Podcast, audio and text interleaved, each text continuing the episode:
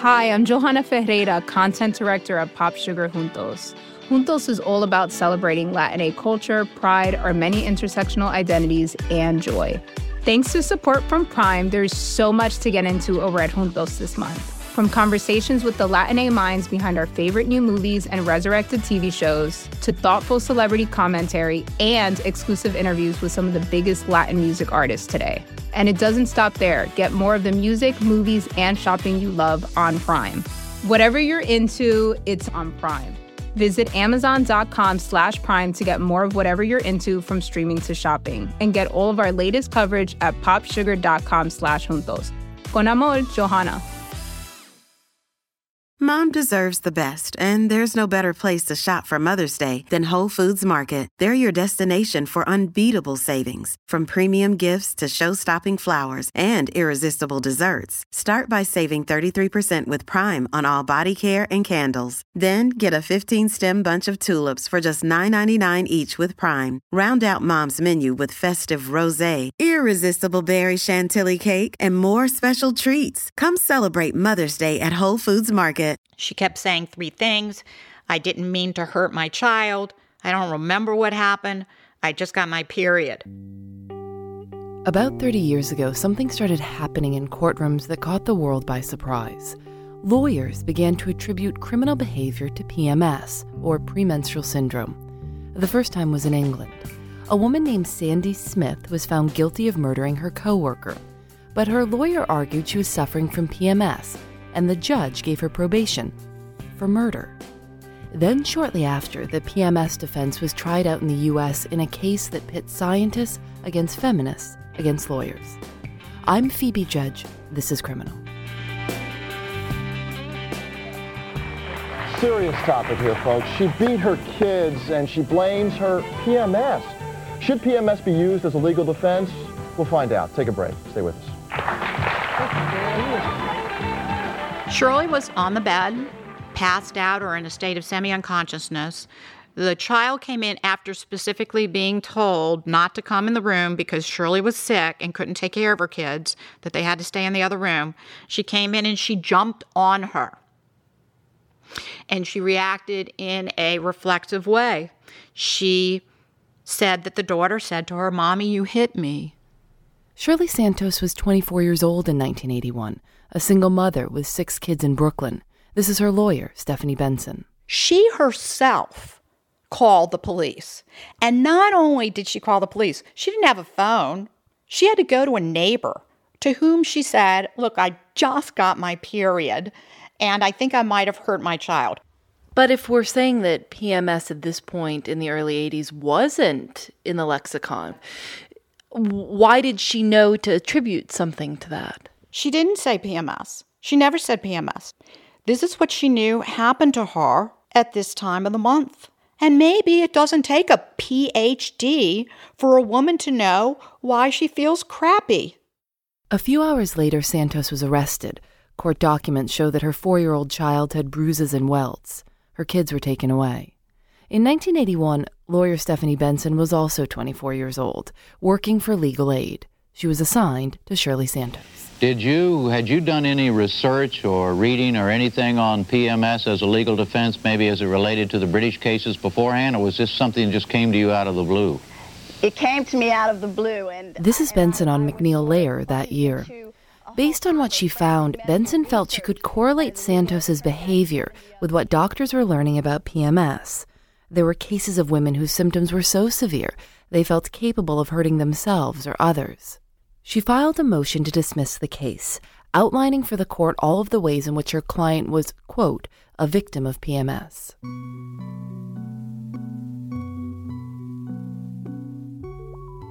Today, we're used to women saying, I've PMS. We haven't exactly moved beyond stereotypes about women being crazy at that time of the month. These jokes are everywhere even on pretty forward thinking shows like Modern Family. God, they're gonna ruin everything. No, no, no. We, we just need to be extra sensitive. Phil, honey, when do we need to leave? Whatever's good for you, sweetie. Maybe 20 minutes? 20 minutes! Whenever you're ready. But back in the 80s and 90s, it really was new and hard to make sense of. And we are a responsible broadcast, and we appreciate that point. Okay, now let's get a man's point of view here.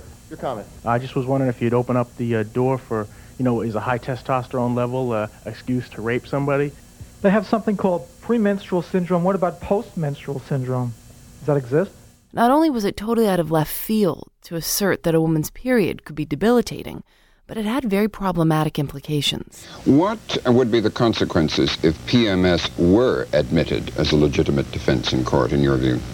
It's much more significantly a sword to be used against women than a shield for them. This is Barbara Newman, one of the prosecuting attorneys in the Santos case. No woman could ever be trusted with any position of responsibility, including having children, having the care and custody of children.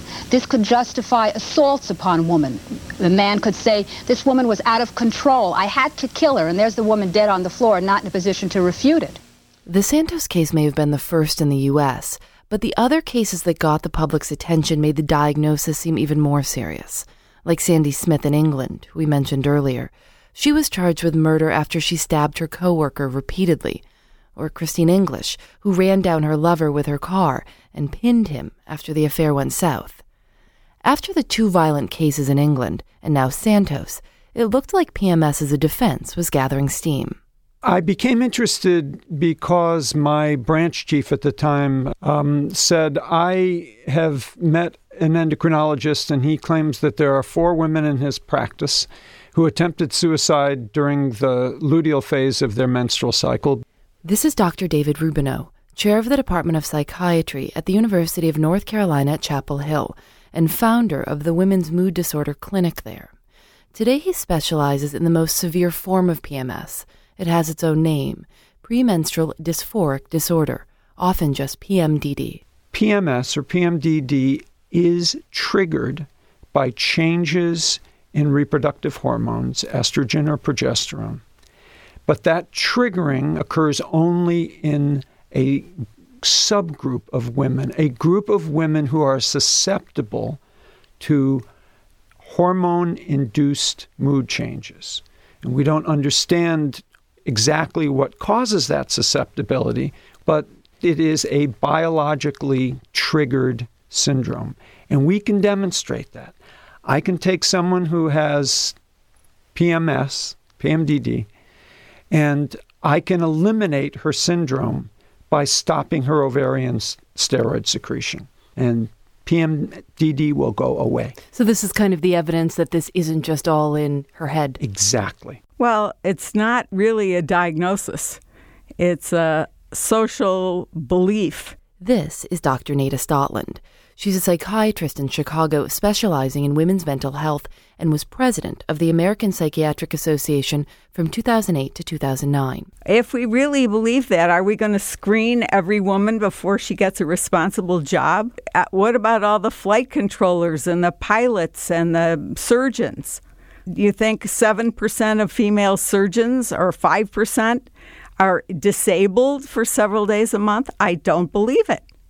And I do have an objection to having this diagnosis listed as a psychiatric diagnosis without any comparable investigation of the impact of male hormones on men. Why? Because women's hormones are used as an excuse to think that women are unstable, obnoxious, you know, we talked about uh, at one point, you know, do you want a woman to have the red telephone in the president's office? That's a very dangerous and uh, negative understanding of women and, and a denigration of their legitimate problems. Back in the 80s in Brooklyn, the Santos case got more and more complicated. Shirley Santos totally undermined her own case when she told a TV reporter, It's not like I'm going to get my period so bad I start wailing on my child. It was a mess. It's still unclear whether she was pressured by the reporter or if she actually didn't believe her own defense. The lawyers made a deal. Santos pled guilty to a reduced charge, down from felony assault to a simple harassment violation, not even a misdemeanor, and she went home without her kids. Why don't you think this has been part of the legal discourse since then? You have to have a very special mixture. So you have a woman, and women don't commit that many crimes. A violent crime, women don't commit that many violent crimes. I personally do not believe that PMS causes murder. Again, Dr. David Rubinow, head of UNC's Women's Mood Disorder Clinic. I do think that someone who has antecedent behavioral problems may experience further compromise of their ability to regulate their behavior when they become increasingly symptomatic during the premenstrual state. But women with really severe PMDD do not kill people. We talked to other scientists, just asked them, could it actually be this bad? They said yes. In some rare instances, PMDD could manifest itself so severely that a woman would be taken out of her ordinary mental state.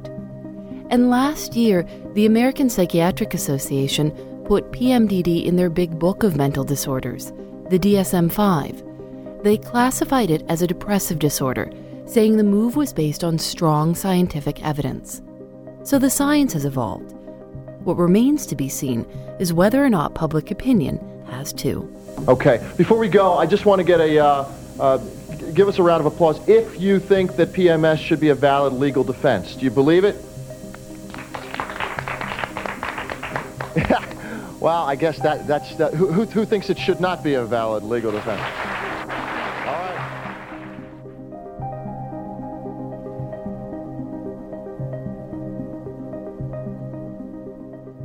Criminal is produced by Eric Mennel, Lauren Spohr, and me.